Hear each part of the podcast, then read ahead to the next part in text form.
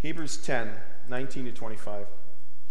Therefore, brothers and sisters, since we have confidence to enter the most holy place by the blood of Jesus, by a new and living way, opened for us through the curtain, that is his body, and since we have a great high priest over the house of God, let us draw near to God with a sincere heart, with full assurance that faith brings, having a heart sprinkled to cleanse us from a guilty conscience, and having our bodies washed with pure water. Let us hold unswervingly to the hope we profess, for he who promised is faithful. And let us consider how we may spur one another on toward love and good deeds, not giving up meeting together, as some are in the habit of doing, but encouraging one another, and all the more as you see the day approaching. This is the word of the Lord. Thanks be to God. Well, we've said earlier that we know that as September rolls around, we begin a new school year, and also we recognize that the church season kind of begins a little new as well. I don't think it would be a shock to any of us, though, if I made the comment that society today, which includes us, generally deals with a shift in commitment and it's not that we don't want to commit to things, but our commitment is shifting. In general, society's commitment is shifting to what I view as more important areas of my life. Stats Canada reports that many marriages fail because spouses lack commitment towards one another. Husbands and wives reflect commitment, but not to one another.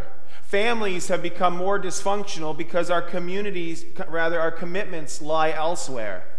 Parents would much more commit to their employment or their friends and leisure activities rather than their children's upbringing and education, let alone their faith instruction.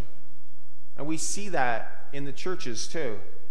There is a shift in commitment in work ethics when employees are not as reliable and trustworthy. We also see a shift in commitment in churches. It's more and more difficult to get volunteers. And churches are becoming more and more emptier as lives get busier. People are more committed to a life of luxury and leisure. Their commitment lies elsewhere. Author Joshua Harris titled one of his books, Stop Dating the Church Fall in Love with the Family of God. And in this book, he compares people's dating relationships similar to that with the church in dating, you play the field and you go on dates and you enjoy the social benefits, but eventually one needs to just stop dating and settle down into a commitment of engagement and marriage. Harris admits that once he once played the dating game with respect to church. You play the field with uh, church, enjoying the social benefits of church, and not wanting the responsibilities that come with commitment. Harris writes that church daters tend to be me centered, independent, and critical. As believers, we need to come to the realization, as Harris states, that committing to a church doesn't tie us down, it anchors us in the storm of life. And even with its faults and its blunders, it becomes an opportunity for us to love and to serve and to forgive. Commitment means that we are called to love, we are called to serve, we're called to forgive. It means that we have baptismal obligations and we have responsibilities as God's disciples. And we all get it. Many people are tied down enough with various responsibilities and other commitments. Why commit myself to another responsibility? Why commit myself to Christ and his body, to the church? Well, this passage this morning from Hebrews tells us why and tells us how. It summarizes what God has done for us, what God has committed to us, because God has first come to us. He commits to us. Furthermore, the passage urges us how we then can respond to God. It encourages us how we are to commit ourselves to God and to his people. As we hear the statements this morning, let us draw near to God. Let us hold unswervingly to the hope we profess, and let us spur one another on. So, first, I think it's important that we are reminded that God commits to us. Now, normally the scriptures do not use the word commitment too often when referring to God. Often the Old Testament will use the word loyalty or covenantal faithfulness. And in this passage of Hebrews, in verse 23, we read, He who promised is faithful. We're reminded of our faithful God, a God who has made promises to his people, a God who has committed himself to humanity from the beginning of time. Even after the fall, God continued his commitment in providing humanity with a Savior. Yes, we blundered, we messed up, and that has consequences, there's no doubt. But God continued to reach out to his people, to commit to his people. He's reached down to us. God has reached down to us through his Son, Jesus Christ. As we read in Philippians 2, he made himself nothing by taking the very nature of a servant, being made in human likeness and being found in appearance as a man, Jesus humbled himself and became obedient to death, even death on a cross. On account of God's faithfulness and his love to us, we read in verse 19 that we have the confidence. We have the confidence to enter the most holy place by the blood of Jesus. The writer in Hebrews here refers to the blood of Jesus, and again, emphasizing the saving power of Jesus Christ. During ancient times, blood did not mean death, blood meant life. Leviticus 17, verse 11, Deuteronomy 12, 23 summarizes that the blood is life. And through the blood of Jesus Christ, we have been given life. We've been given a new life. And there's no other way to obtain this new life of salvation except through the blood of Jesus Christ and his once and for all sacrifice on the cross. You can read that in Hebrews 9 1 to 18. And this means life for all those who believe.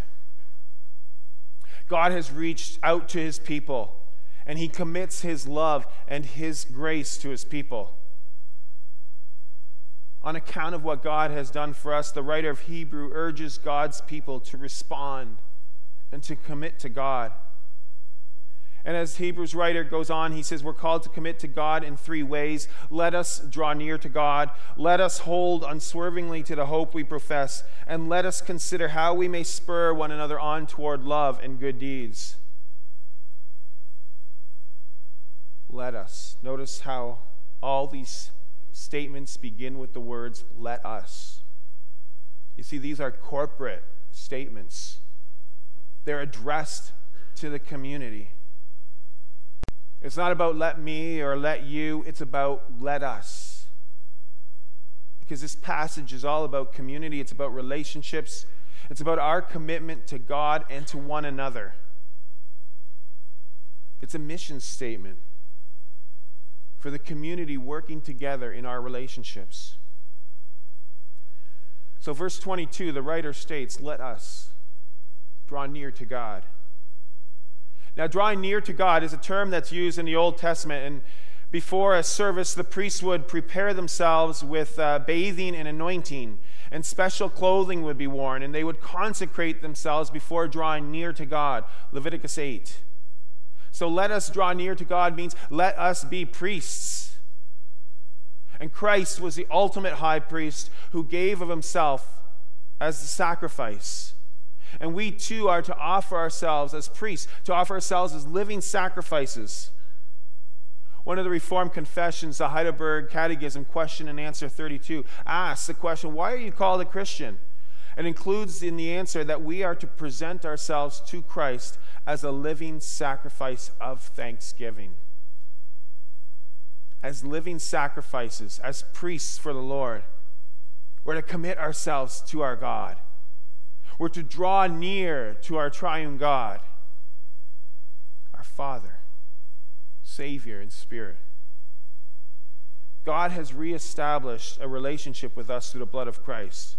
And he calls us as community to respond by drawing near to him, to committing our lives to him.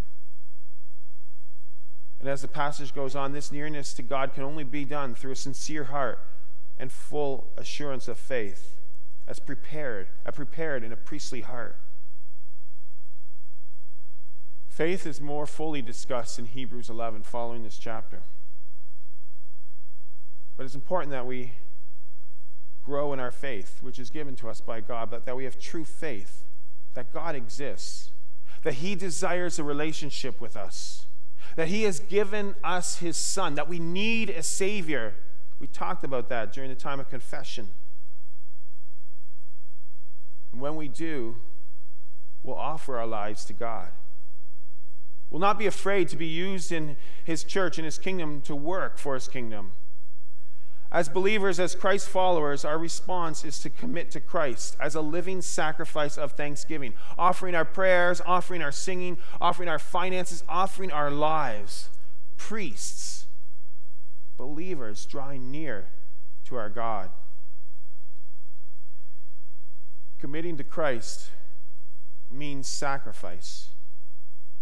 But even our commitment, our sacrifice, pales in comparison to Christ's sacrifice for his people.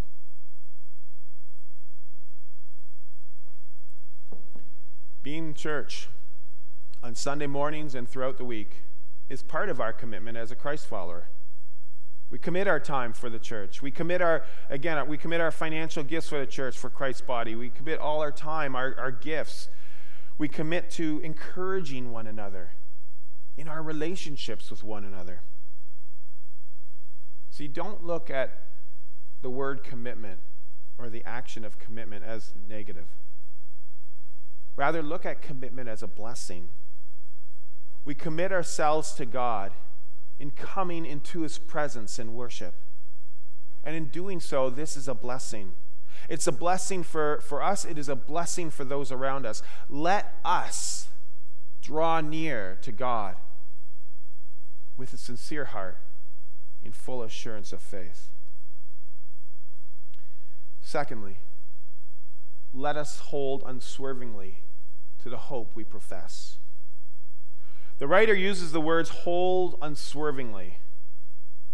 This means don't give up maintain not only a commitment, but a strong commitment.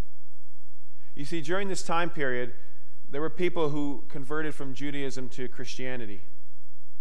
And having done so, there was much pressure and persecution to give up their Christian lifestyle, to give up their relationship with Jesus, and to revert back to Judaism. And this passage provides encouragement to hold unswervingly, to not give up have hope. Our hope is based on the unfailing promises of God. Our hope is based on the commitment of our God to his people.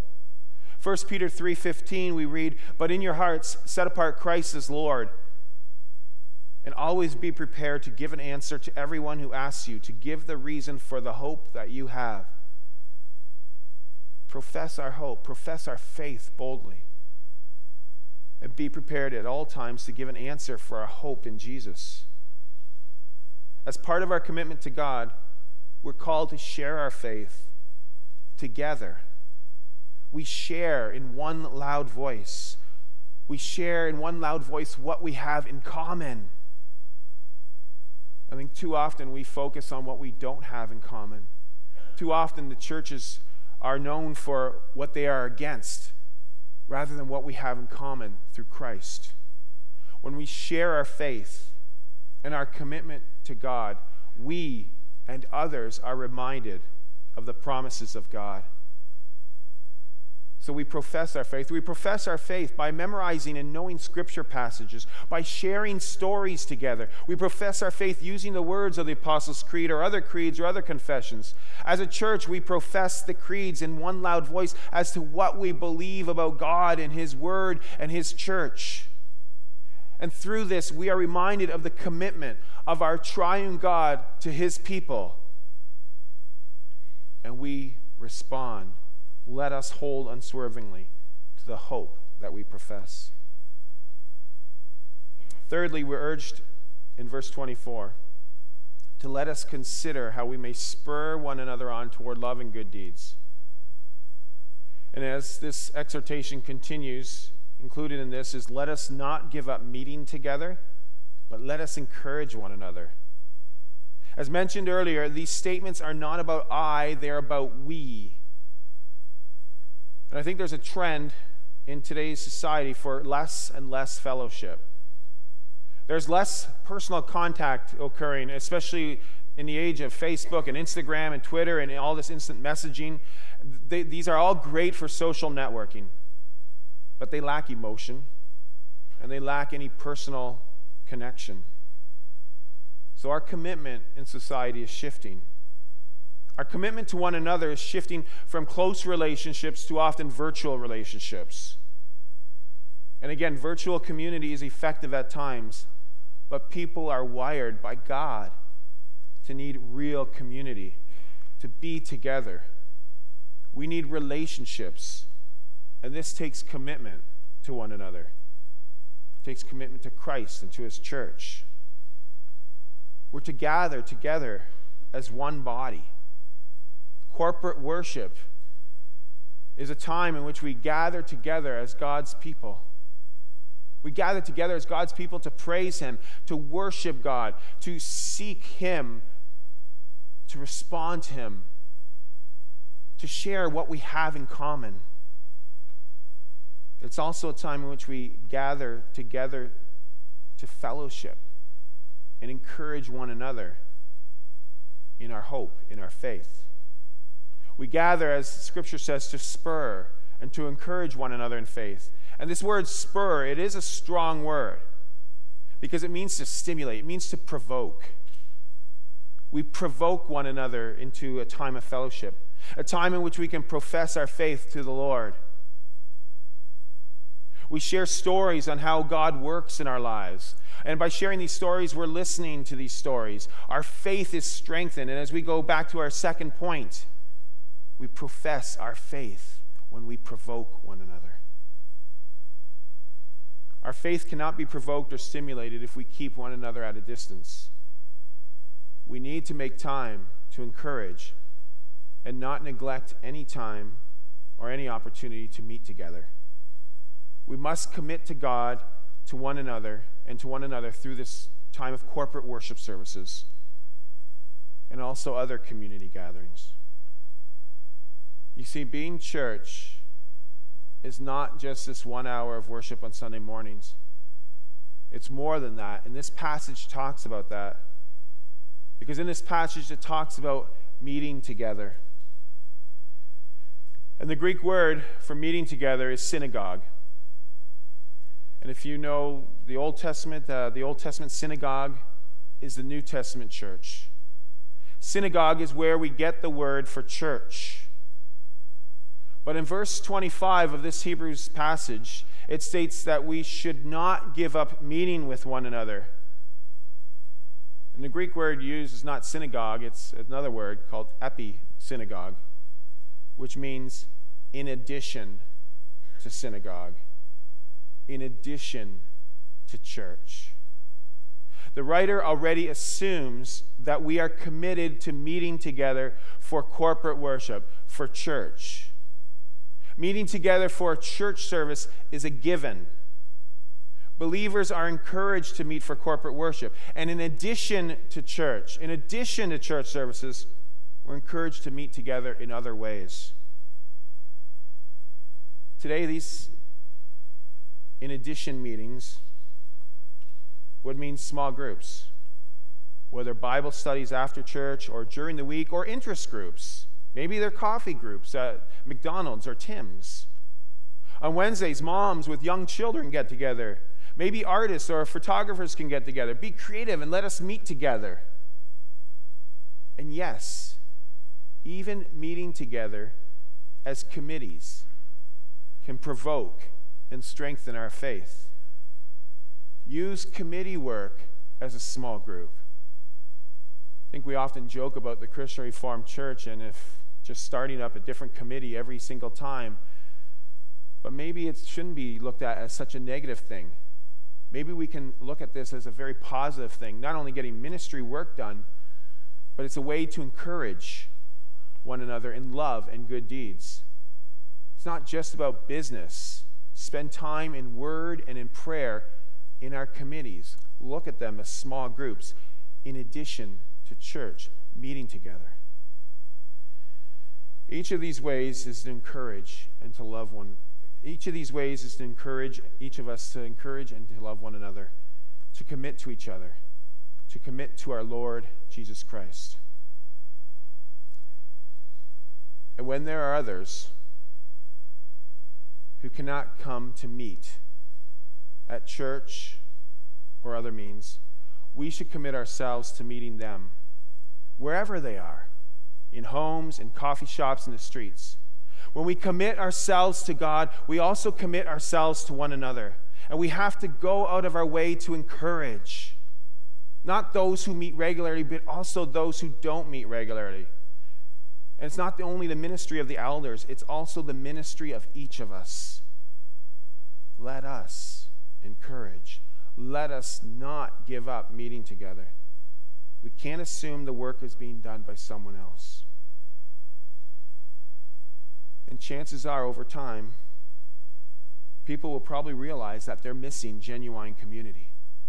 So, as a church, as God's people, we have the opportunity to fill that gap, to fill that need through committing to fellowship and relationships.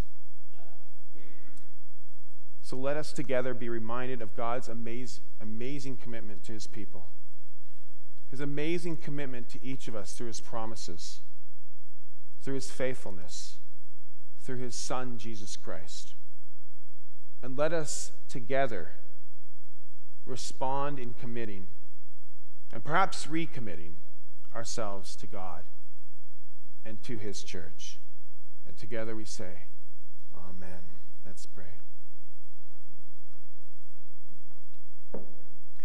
God, we want to thank you. We want to thank you that you have not left us alone. And you continue to commit and continue to be faithful to us, your people. We thank you for Jesus and for the salvation that is offered to us through his once and for all sacrifice on the cross. And may this not be a time in which we feel guilt, but may we feel gratitude to you and for all your many blessings.